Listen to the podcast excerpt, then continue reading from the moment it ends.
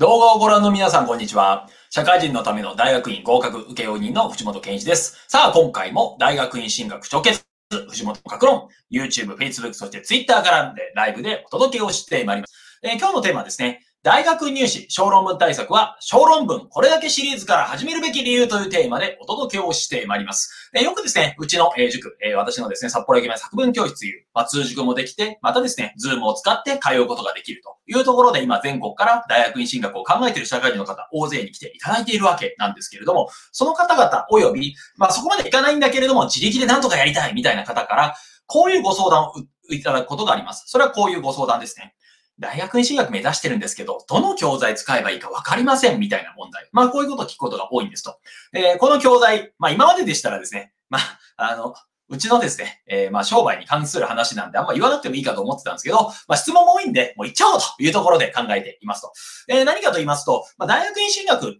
まあ、結構ですね、目指す人、意外とですね、まあ、いるように見えて、日本、日本人の全体から見ると結構少数派ということになってますと。えー、少数派っていうのはどういうことかと言いますと、まあ、例えば大学受験っていうのは毎年ですね、センター試験、まあ、共通試験だけ50万人が受けると言われている試験なんですよね、と。めっちゃ層が多いと。えー、でもですね、まあ、大学院入試、まあ、これ大体行く人、行く人だけで12万人ぐらいいるんですけれども、そのうち社会人で入る人って実は8000人とか7000人ぐらいしかいないと言われていますと。で、それだけの人数しかいないんで、なかなかですね、書店としても、まあ、教材を作りにくいというところでもあるみたいですね。まあ、だからこそ初めに言っときますが、大学院進学に役立つ教材って、実はあんまりありません。はい。まあ、なぜかというと、作ってもあんま売れないからというところ。まあ、作ったらもうじわじわとは売れるんで、まあ、いろんな書店さんがですね、いいのを作ってくださったら、私みたいな塾は助かるなと思うんですけど、あんまりないというところですね。まあ、だからですね、まあ、どの教材使って勉強したらいいんですかって結構ご相談をいただくことが多いです。で、そういう場合にですね、まあ、うちのところだと色を教えますよみたいな形で1対1でお伝えもしているんですけれども、一対一でお伝えするにしても、まあ、元になるテキストがあった方がいいですよね。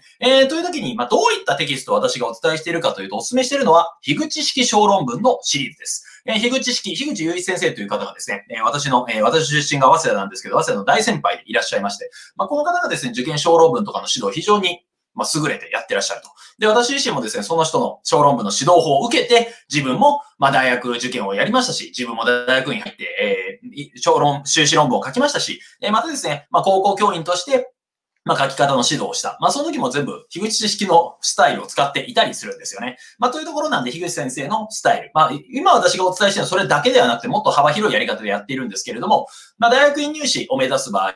で、まあ、樋口先生の小論文の教え方、それがすごく役立つなというふうに思え思えています。で、その中でもですね、私がと思っているのは、小論文これだけシリーズですね。まあ、小論文これだけシリーズ。今ちょっとうちの教室にあるだけでもこんだけありまして、まあ、これだけじゃないという。そう。小論文だけって言ったらこれ一冊だけでいいように見えますが、まあ、いっぱいあると。え小論文これだけがたくさんあるという不思議な感じになっていますけれども、まあ、今日はですね、この小論文これだけシリーズ、これをやれば、はい、まあ、大学院の、はい、小論文対策結構いけますよみたいなお話をしていきたいというふうに思っています。えー、小論文これだけシリーズ、それがいいにはいろんな理由、はい、今回は3つ、この理由を紹介していきます。まあ、1つ目がですね、多分野の教材が揃っているということですね。まあ、小論文、まあ、これもともと何の教材だったかというと、大学入試及び、まあ、ここにありますが、短大推薦入試から難関校受験まで、要は何でもかんでもいけるということですね。え大学入試の、例えば推薦入試や栄養入試、指定校推薦、またですね、え通常の小論文の試験。まあ、そういった中で全部使えるのが、この口引き小論のところでございます。で、大学入試のレベルなんですけれども、これですね、まあ、社会人入試で出す場合については十分こちらで対応できるんじゃないかなって私は思っているところですね。まあ、なぜかと言いますと、そんなに正直ですね、誰もが書けないレベルの小論文ってそんな出されないと。で、それだけではなくて、自分自身のですね、職業経験をもとに、まあ、まとめるタイプの小論文。そういう試験が結構社会人入試の大学院の、えー、小論文入試は出たりもします。そういった時にも、まあ、十分こういったもので対応ができますし、まあ、初めの一冊目これから入って、まあ、もっと難しい問題集を、まあ、紹介することもできますよということ。まあ、だからどちらにしてもですね、この小論文これだけシリーズをを組むのが一番早いということですね。で、これの一番のいいところはいろんな分野が揃っています。えー、例えば、看護もありますし、医療、看護系もあります。えー、他にもですね、はい、えー、政治経済法のもありますし、人文情報教育、えー、というところもあります。で、それぞれ細分化したテーマのものもあります。例えば、教育深掘り編っていうのもありますし、法深掘り編、経済深掘り編っていうものもあります。まあ、だからこそですね、これ、いろんな分野の教材が揃ってるんですね。で、実はこれが、まあ、かなり社会人の方が小論文の対策、大学に入試の小論文対策をするときに役立つ理由にもなってきます。まあ、なぜかと言いますと、要は看護の大学を目指す場合だったら、この看護系、医療系のところを目指せばいいと。で、また経済、MBA だったらまず経済系を買えばいいですし、えー、またですね、教育、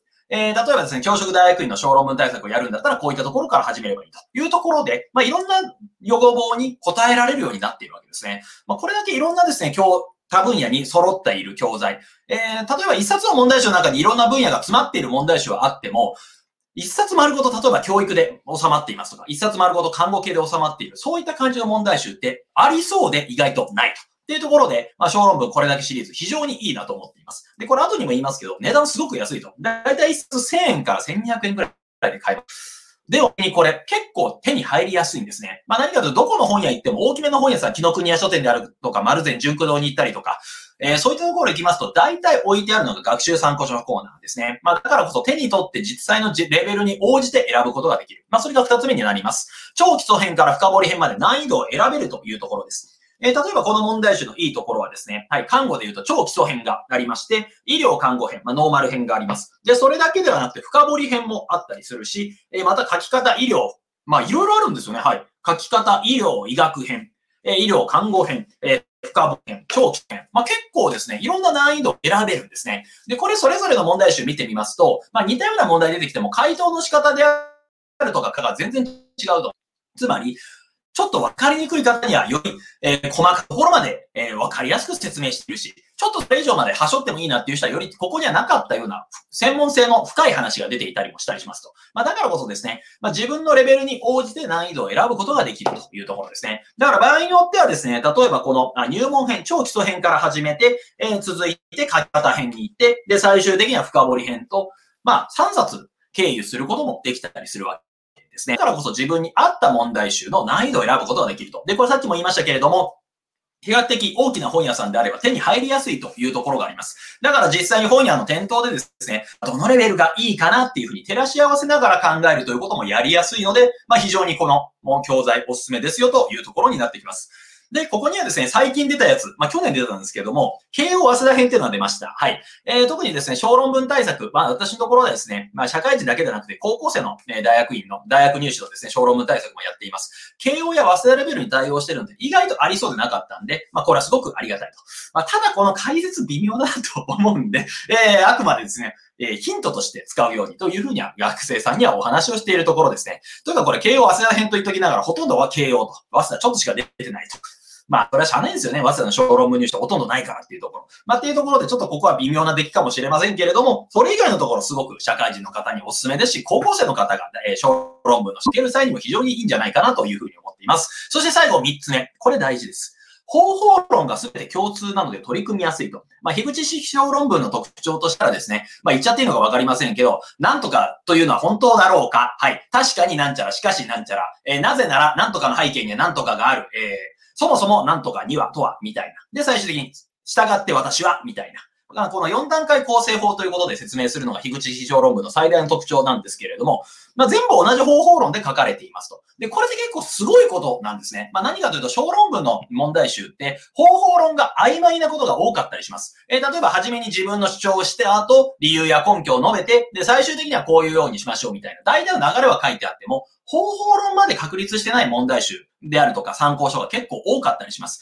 想定非口式小論文、まあ、いろんな賛否両論あるんですけれども、一つの方法で最後まで書いてるって結構すごいんですよね。えこれ私もですね、問題集を作れという言われる側になると、本当に一つのやり方だけで最後まで徹底できるってすごいことだと普通に思います。だからこの問題集、まあ、ここにあるのはまだまだ一部で、ここにもないシリーズいっぱいあるんですけれども、まあ、これらが全部ですね、今言った4段階構成法で全部成立していると。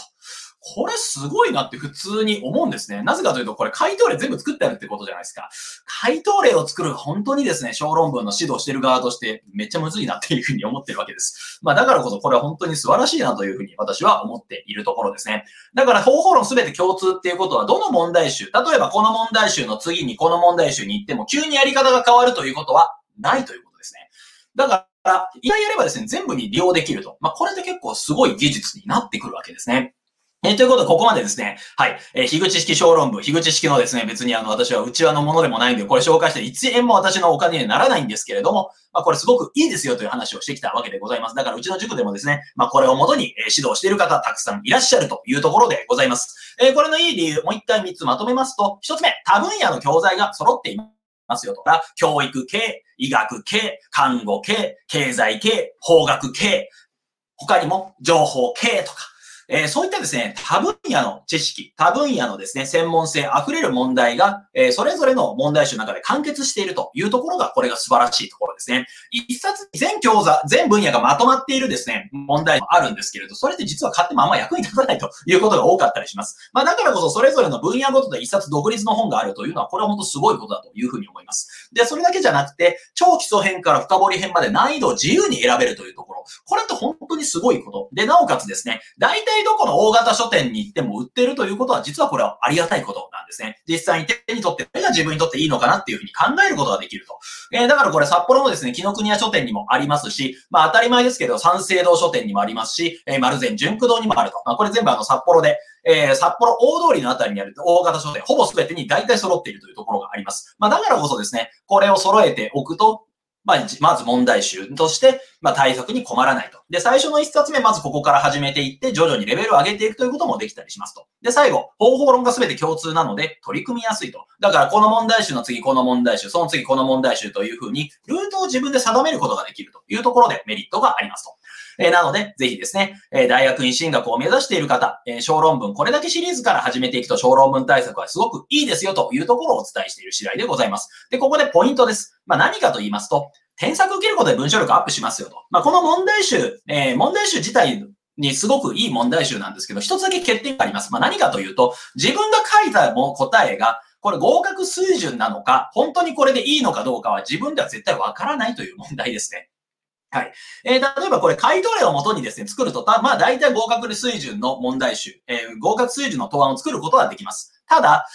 じゃあオリジナルで自分で作れと。自分がこのに近い問題が出た時どう答えればいいかっていうのって、結局は誰かに添削してもらわないとわからないということになってきます。さあ、ここからいよいようちの宣伝っぽくなってきましたが、そう、こういうので問題解いた後、誰かに添削をしてもらう。そして、その添削をもとにもう一回書き直す。リライトと言います。そのリライトをすることで自分の力は本当に高まっていくというわけですね。えー、というところでですね、えー、こういう問題集、ただやりっぱなしじゃなくて、まあ誰か、うちじゃなくても全然構いません。えー、そういったところでですね、添削を受けて文章力をアップさせていきましょうというのが、え、今日の一番のメインでございました。えー、今回まとめますと、まあ、大学院入試小論文対策は小論文これだけシリーズから始めていきましょう。これのいいところは、はい。えー、多分野の教材が揃っていますし、超基礎編から深掘り編まで難易度を自由に選ぶことができると。で、その上、方法論が全て共通なので取り組みやすいと。で、これらを解いた後、誰かに添削を受けることで文章力アップしますので、ぜひ参考にあげればと思います。えー、こういった情報発信をですね、毎日やっております。もっと見たいという方は、いいねボタンやチャンネル登録ボタン、また概要欄からメルマガ登録や LINE 登録も可能でございますので、